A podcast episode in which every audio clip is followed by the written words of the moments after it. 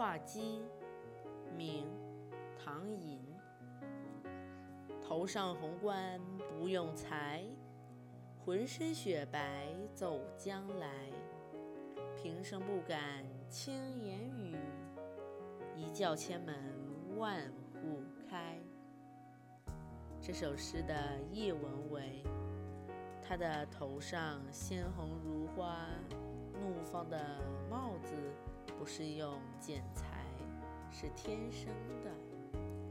它是一只白鸡，所以满身雪白走过来。一生之中，它从来不敢随便说话，但是，一旦喊起来，千门万户就随着打开门窗了。